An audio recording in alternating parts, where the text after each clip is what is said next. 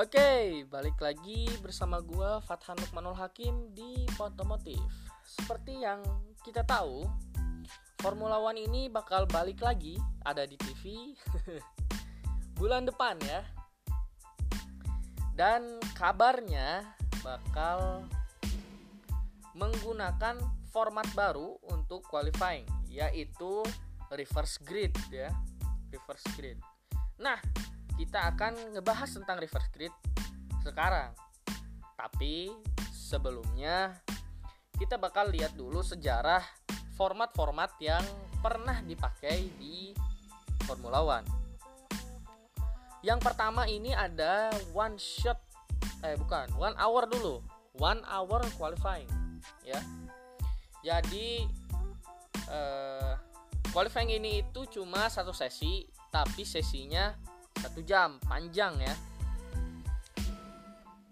Dan kerugian kita sebagai penonton yang nonton qualifying juga gitu bukan nonton race-nya doang nonton qualifyingnya juga ini gak rame. Soalnya tim ini pada gak mau keluar di eh, waktu-waktu uh, awal ya. Soalnya tim yang keluar duluan itu bakal dapat grip yang lebih sedikit daripada tim yang keluar di akhir-akhir. Karena belum time track ini belum naik terus belum ada lewdown rubber.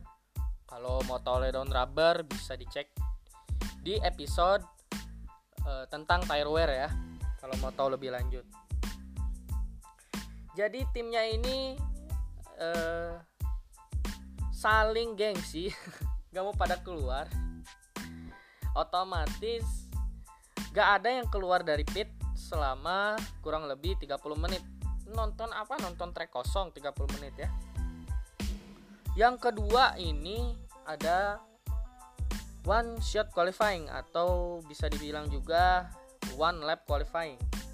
Nah di one lap qualifying ini kalau mengadaptasi dari uh, rules yang uh, format yang pertama ini bakal sama aja ya nggak ramenya.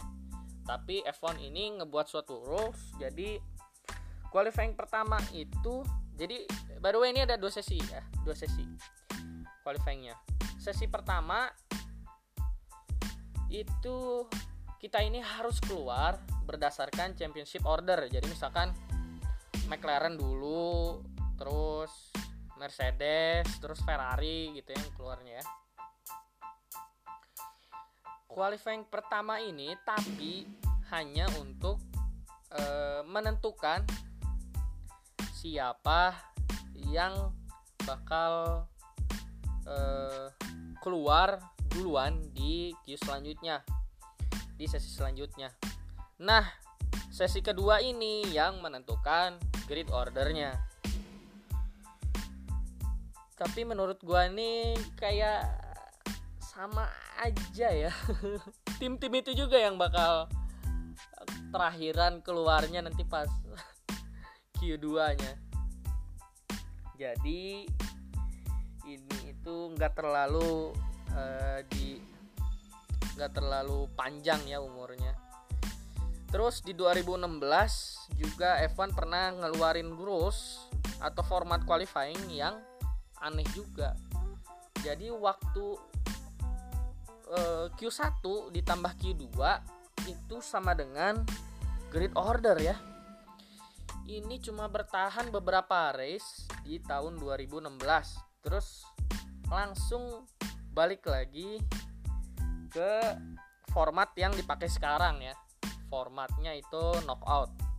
Jadi di knockout ini uh, ada tiga sesi yang di mana sesi-sesinya itu lumayan pendek jadi ngebuat semua tim itu harus keluar. Jadi Q pertama itu uh, nge out 15 besar jadi 15 besar yang bertahan. Q2 men out uh, jadi 10 besar. Nah di Q3 ini menentukan siapa yang pole sampai ke posisi 10 jadi kita kalau Q pertama fokus di tim papan bawah. Siapa yang bisa dapat ke Q2 nah di Q2 kita fokus ke tim papan tengah yang bisa sebagai penonton ya ini ya fokus ke tim e, papan tengah. Siapa yang bisa nembus sampai Q3 nah di Q3 ini e, kita ini ngeliat siapa yang akan menjadi pole position. Ini ini menjadi e, keseruan tersendiri ya. Dan uh, lumayan masuk akal ya di untuk ditonton. Jadi ini itu reasonable ditontonnya. Terus yang terakhir yang bakalan dipakai nanti di Austria yaitu reverse grid order. Uh, pakainya sprint race ya. Jadi gak ada queue di hari Sabtu tapi langsung race. Race-nya ini tapi qualifying ya dihitungnya. Bukan dapat poin segala macam tapi nggak tahu. Nanti kita lihat aja ya. Yang gua tahu sekarang kayak gini ya. Jadi di hari Sabtu kita ini qualifying race istilahnya tapi yang ada di posisi pertama maksudnya grid ordernya itu reverse dari berdasarkan ya. Ini harus ditekan ini sedikit. Berdasarkan championship order. Di reverse championship ordernya. Jadi misalkan Mercedes ini hari pertama uh, terus Red Bull 2 Ferrari 3 ya terus yang lainnya lanjut sampai paling bawah ada Williams nah Williams ini Bapak George Russell nanti ada di posisi pertama sama keduanya Babang Nicholas Latifi. Terakhir itu bakal ada Babang Hamilton sama si Akang Botas ya. Dan hasil dari race ini bakal jadi uh, grid order buat race yang hari Minggu Grand Prix yang sebenarnya. Jadi kita harap uh, akan terjadi banyak wheel to wheel ya hari Sabtu ini. Dan bukan hari Sabtu doang, kayaknya hari Minggu juga kalau misalkan timnya ada masalah, pasti uh, race-nya ini akan dimulai dari belakang ya. Misalkan ada engine failure hari Sabtu, hari Minggunya pasti di belakang ya kita harapkan race cepat diselenggarakan yang udah pasti bulan depan masih nunggu-nunggu dan kita tunggu keseruannya di uh, track Austria ini yang sempat dua kali